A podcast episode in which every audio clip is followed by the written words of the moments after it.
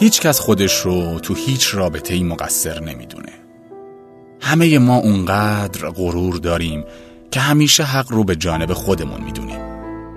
از نظر خودمون فرشتگانی هستیم که داشتیم زندگیمونو می‌کردیم که یه نفر اومد و ما رو با خاک یکسان کرد و رفت.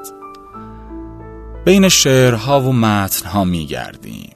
میگردیم دنبال جمله‌ای که طرف مقابل رو بکوبه. و ما رو مظلوم ترین آدم دنیا نشون بده. گاهی یادمون میره آدمی رو که الان می‌خوایم سر به تنش نباشه تا دیروز پوزش رو به عالم و آدم می‌دادیم. کمی انصاف شاید.